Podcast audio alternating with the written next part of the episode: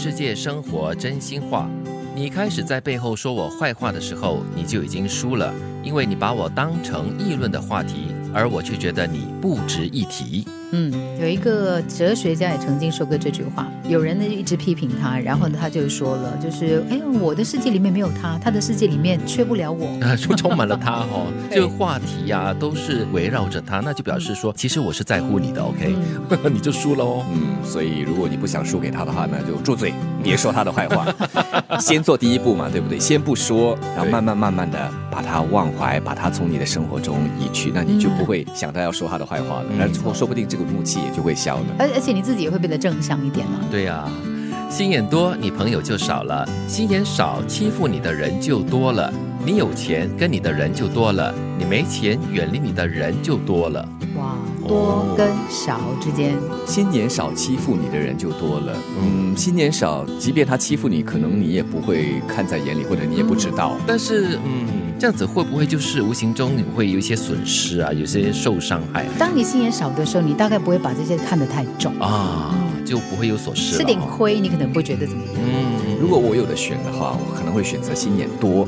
但是我要尽量的在我的心里面呢少一点。啊，就是你知道发生什么事情 啊，人家对你好对你不好，说你的坏话，说你保护自己啦，多一点心。但是同时呢，又少一点这样的心念在心里面，那么你就不会在意。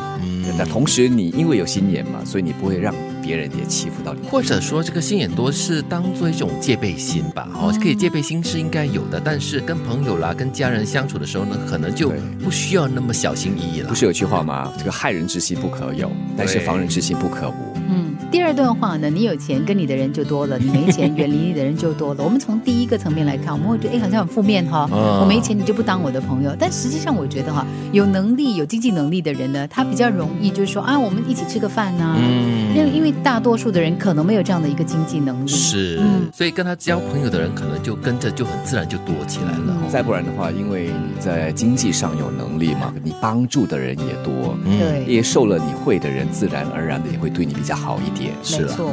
只是在这当中呢，当然很难免会出现一些，就是只是为了你的钱呢跟你在一起的人嘛。所以你要懂得筛选嘛。嗯，所以我们看到商界不少的这些嗯成功商人啊，其实他们除了赚钱之外，更多也是在付诸回馈社会的。对，所以这样的一种举动也是值得我们学习的。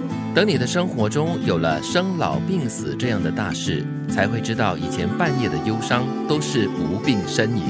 嗯，最近有一个朋友，他就是这样子，他就因为家里有人病了，然后他就说呢，他觉得他好像一夜成长。嗯，对，以前的所有的一些小病小痛呢，都是所谓的无病呻吟了，就觉得自己过去太任性。是，当你经历过一些很大的事件过后呢，你才会知道说，哎，其实那些以前的小事啊，都是过眼云烟，而且怎么说都会过去的。嗯。其实，在生活中，朋友也好啊，又或者是我们通过媒体也看到一些名人也好，在经历了这个生死线之后，很多时候都变得豁达了，嗯，放开了。是，所以其实如果你在半夜醒来的时候呢，就睡不回去，就是有小小的失眠啊，或者是你在半夜醒来的时候想起一些故人啦，或者一些亲人哈，你会感觉的忧伤的话，那是很自然的。但是呢，起来过后呢，就要正向的、正面的去迎接新的一天，就不要再无病呻吟了。这段话提醒我们无病呻吟这件事情，就是其实我们在生活当中很多东西是我们可以改变的，我们有的选的。但是生老病死这件事情，其实到你面对它的时候，你发现哈，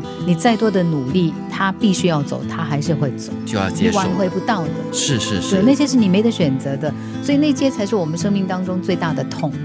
你开始在背后说我坏话的时候，你就已经输了，因为你把我当成议论的话题，而我却觉得你不值一提。心眼多，你朋友就少了；心眼少，欺负你的人就多了。你有钱，跟你的人就多了；你没钱，远离你的人就多了。